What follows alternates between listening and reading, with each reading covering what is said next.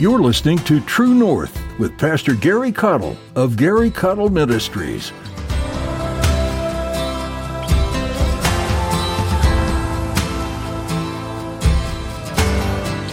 We need to be maniacs for Jesus. That if He were to call on us right now, we would say, Where do you want me to go? That place don't look like much, Lord. That's where I want you. Okay, yes, sir. Just go and trust God work it all out. Maniacs for Jesus.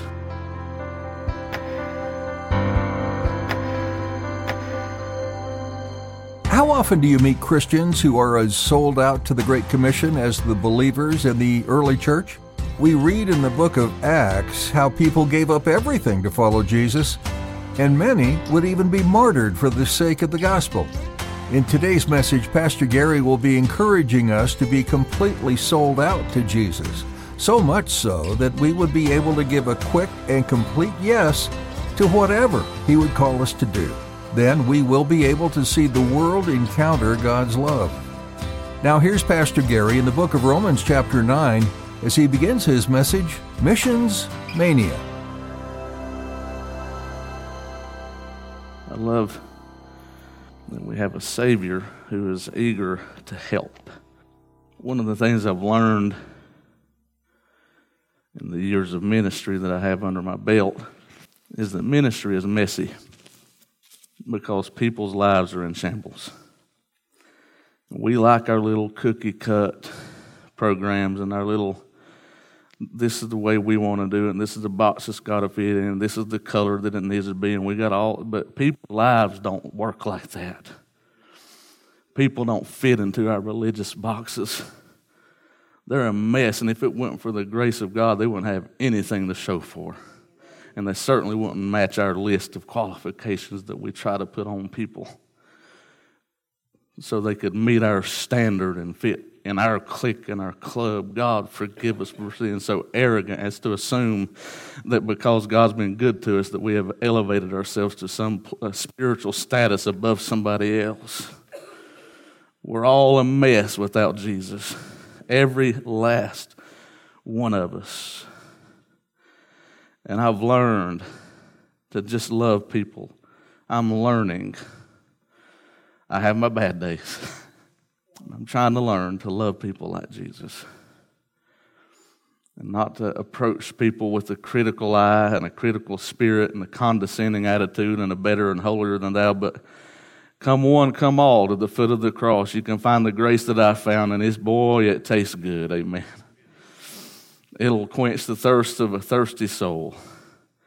It'll, it'll make you, the hungry can come and be satisfied. 100% satisfaction guaranteed. and you can find your satisfaction in Jesus. Ain't you glad for that?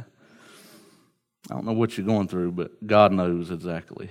We have not an high priest which cannot be touched with the feelings of our infirmities, but was in all points tempted or tested as we are, yet without sin. and he became our substitutionary sacrifice so that we could become the righteousness of God in him. Talk about a trade. He got the worst end of the deal.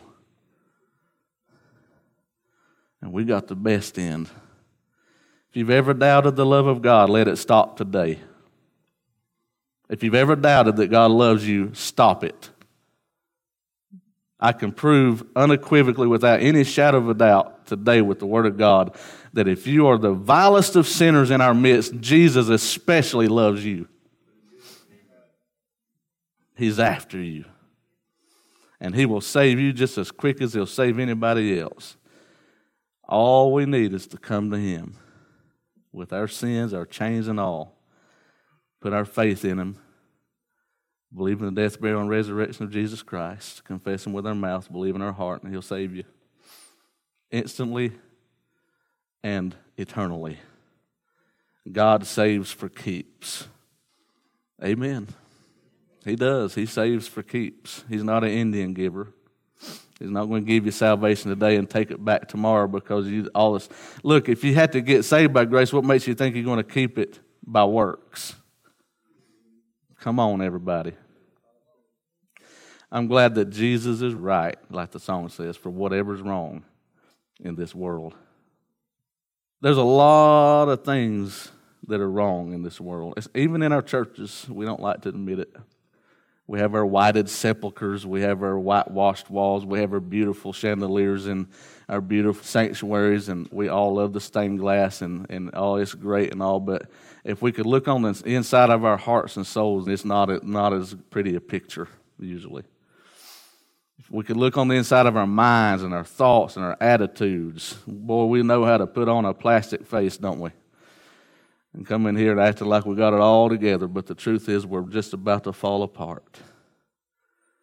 And I'm telling you this morning that if there's anything in this world that's right, if there's only one thing in this world that's right, it's Jesus Christ. He is not your problem, sir. The devil is a liar. I know what they've taught our, our youngins in our liberal high schools that religion is the world's problem. Oh, no. Well, man made religion, maybe. But Jesus ain't just another man made religion. He is God Almighty robed in flesh who dwelt among us. And the difference is we're not trying to reach his height because we couldn't, but he came down to reach our low so that he could scoop us up out of the miry clay and set our feet on a solid rock. That's not religion, that's a relationship with your Creator. Don't you ever forget that. Don't you ever forget that. He loves you with an undying, everlasting, unquenchable love. How shall we escape if we neglect so great a salvation? It's so great I can't even preach it as good as it is. I try. I've said before, I can't exaggerate the grace of God, but I believe the Holy Ghost wants me to do my dead level best. That's how good Jesus is. Oh, taste and see that the Lord is good. Amen. I'm not going to preach my sermon that I thought I was going to preach, but I will give you a thought, maybe a teaser today. I was going to take my text out of Romans 9. Let's just read the opening verse. Maybe I'll give you part one today and we'll pick up where we left off next. Give you a reason to come back. Amen. Romans chapter 9, verses 1 through 3. Paul the Apostle writing here in sorrow, he says, I say the truth in Christ, I lie not. My conscience also bearing me witness in the Holy Ghost, that I have great heaviness and continual sorrow in my heart. And I can relate to this to some degree. Not so much the next verse, verse, but this one I can relate to. I've had people ask me after I've poured my heart out, tears streaming down my face, Preacher, are you okay? I, I get it. I feel the weight, the heaviness on the hearts of other people, not just my own. I'm going to be okay.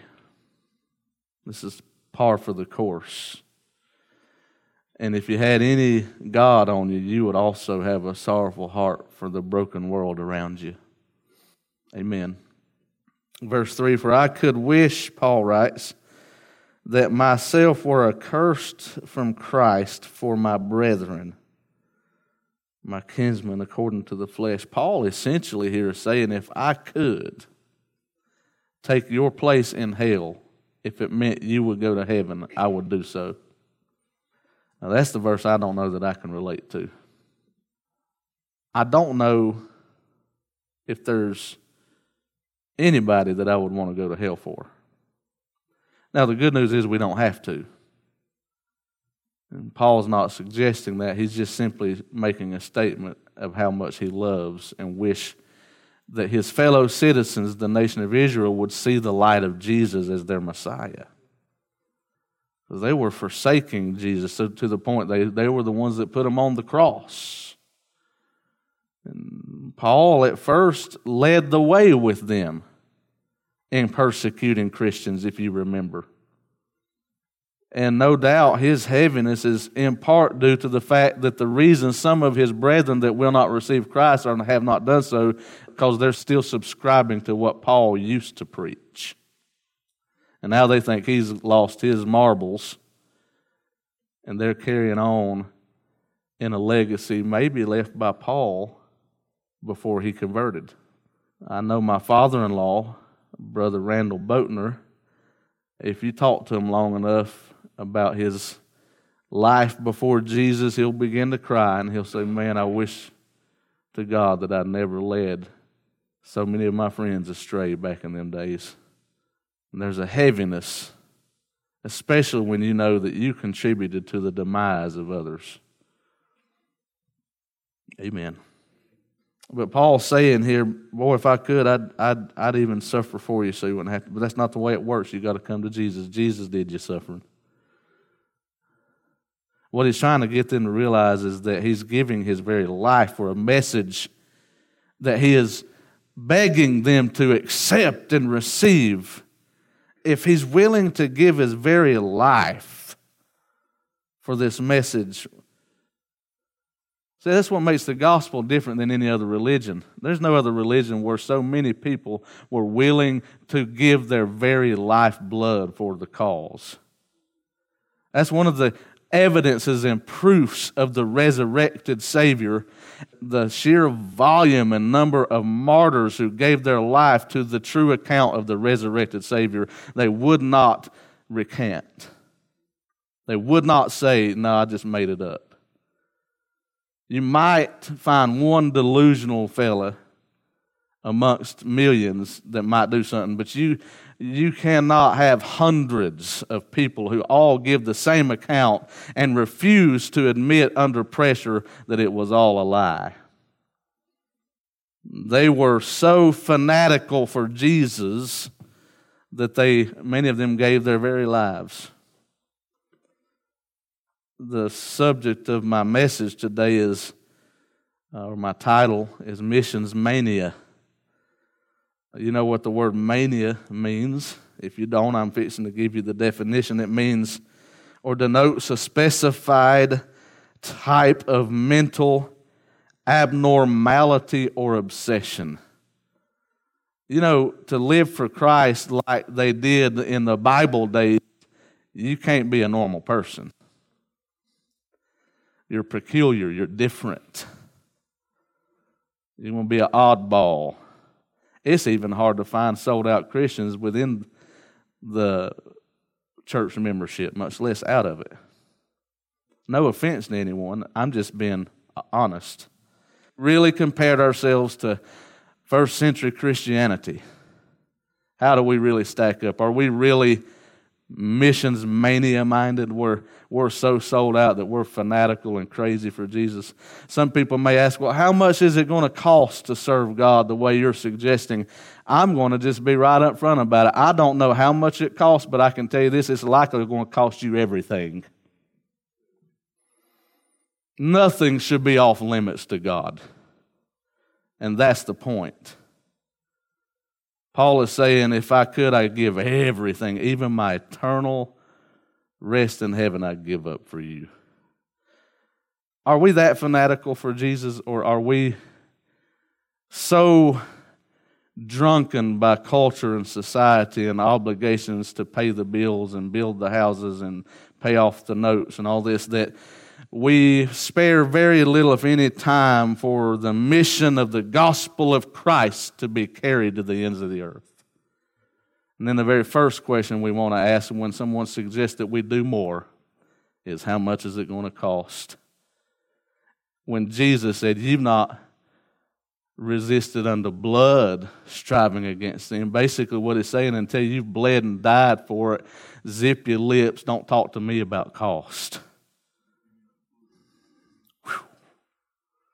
Missions mania. It's got to get in your blood. It's got to get in your spirit. It's got to get in your the forefront of your thought that Jesus is number one above all else. I know we got to pay our bills. I know we got to work. I got. I know we got to make a living, and all. we got responsibilities, and we should do all that, but not at the total expense of the work of God laying to the side and waiting on a better and more convenient time for us to decide to cooperate. We need to be maniacs for Jesus. That if He were to call on us right now, we would say, Where do you want me to go? That place don't look like much, Lord. That's where I want you. Okay, yes, sir. And you just go and you trust. Let God work it all out. Maniacs for Jesus we're going to have to quit asking the wrong questions when God asks us to do something for Him. Start asking the right questions. What we should be asking, and I'm giving you the spiritual perception of this. Not as how much is it going to cost us, but how much is it going to cost the world if we don't? How much is it going to cost my neighbor if I don't go see them? How much is it going to cost the neighborhood children down the road if we don't go uh, figure out how to get that bus cranked up and filled up with kids and brought to church? What is it going to cost our community? How much more down the the spiral of sin and ruin will this community be plunged if the churches don't rise up and make themselves known and counted for Christ today? Where is the church when the world is crumbling around us? Uh, uh, we're trying to keep from drowning when we only have, we're the only ones with the real lifeline. We should be throwing out the life and it's going to cost and it's going to hurt and we're going to have to do more than we've ever done. We're going to have to spend more than we've ever spent. We're going to have to give more than we've ever given heaven, but oh God, help us to get a missions mindedness uh, that the devil cannot stop. My prayer is that this year that God has positioned us to do more than we've ever done before. Not that we can gain bragging rights, amen, and brag about how many we've baptized and how many join the church and how many are attending. But before you criticize me for trying to reach higher numbers, might I criticize those who use that excuse as a cop out for doing what God's called us to do? Every number represents a soul for whom Christ died. So I make no apologies for praying that God fills this place uh, to overflowing because the more people in here, the more sinners saved by the grace of God. Amen. We've got to get out of our mold, our religious mindset and way of thinking. Uh, and I'm completely out of my outline, but I'm in line with the Holy Ghost right now. We have got to get our thinking straight. We have got to wake up and realize if not now, when? If not us, who? If not here, where? It's time for the armies of the living God to quit making their excuses and biding their time until more souls live, breathe, and die and go to hell and start doing something to make an eternal difference in their community. And it's not all the preacher's job. God knows if I could do more, I would. And I want to do my damn level best, even though I already feel like I'm doing too much. Uh, but how much is too much uh, when another soul needs to hear Jesus? How much is too much? All I know to suggest is that you follow the voice of God in your life, no matter what it costs you, because in the end, You'll be compensated when, where, and how God chooses. Amen. And you may go through many trials and tribulations. You may go through seasons of hunger and pain and distress and anguish. We could read about it over in the book of Acts. I think it's chapter number 21 where Paul and them set sail and they had to say goodbye to friends and family. Sometimes that mission is going to cause you to go places and separate from things and people that you love, cherish dearly. But you've got to follow the voice of God above everything else in your life. You know what? The rewards far outweigh the hurts. Amen. The gains far surpass the losses. And I'm not talking about more money in my pocket either. But to gain the promises of God's word, the presence and the power of God in my life, the enablement to fulfill His will for my life is more precious than silver and gold. Amen. Missions mania. I'm talking about where, where are you in your walk with God? Are you despondent, disengaged, distracted? Or are you plugged in and ready to rumble for Jesus? Amen. I'm glad God's raising some up. They have a hunger and a thirst to make a difference for Jesus. I trust that you're seeking Him in that capacity. And listen, God's going to send more our way, and God's going to send some from us. That's part of it. You can't get mad at everybody that leaves. Everybody that leaves ain't mad at you. Amen. Everybody that leaves ain't going to be uh, leaving because, you know, we're used to people leaving because of a church fight. God help us. No, we need to be known as a church that sends out and they're leaving because it grieves their heart to leave, but also they've got more to look forward to because God has them on a mission. That's mission mania right there. We don't raise them up to keep them. Church ought not to be a museum. Amen. This is a living, breathing organism. It's not an organization, it's an organism. It's a living, breathing entity, the body of Christ, filled with the Spirit of God. And things are going to move and shake, and we're going to gain some and we're going to lose some. Sometimes it's going to be uh, because of things that were unnecessary, but I'm praying that more than uh, more often that we'll send people out because God raised them up in our midst, and now that God's going to send them out. And some of them can be sent out from right here and they come back every Sunday morning to report. And during the week, you go out into your mission field, whether it's your workplace or the shopping center, the gas pump. Amen. I just want to challenge you to ask the Holy Spirit to help you go all out missions this year. What can I do? Whether it's being a personal soul winner or whether it's giving to missions or whether it's getting involved in church related activities and programs that help us reach more. Wherever you can find a place to serve with your person, your gifts, and your talents, find out from God where that is and get busy doing it. But don't, at the end of the year, regret that you didn't go all in or that you didn't go all out. Amen. That's the foundation and the thrust of this message. I may preach more on it next week. I may not. I don't know. But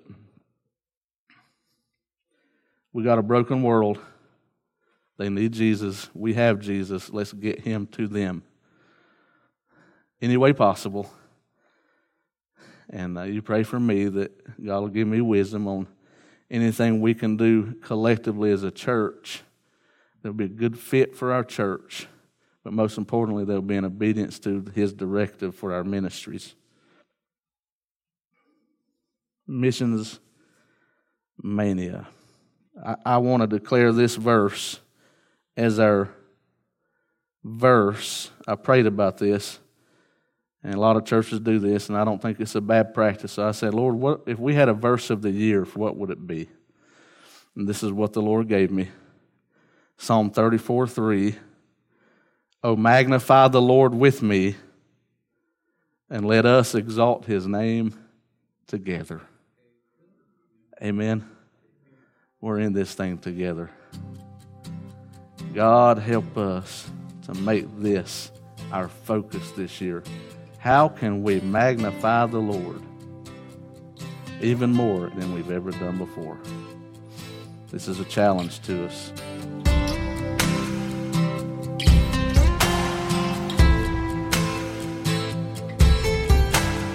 You've been listening to True North with Pastor Gary Caudill. We're so glad you joined us today for this study in God's Word.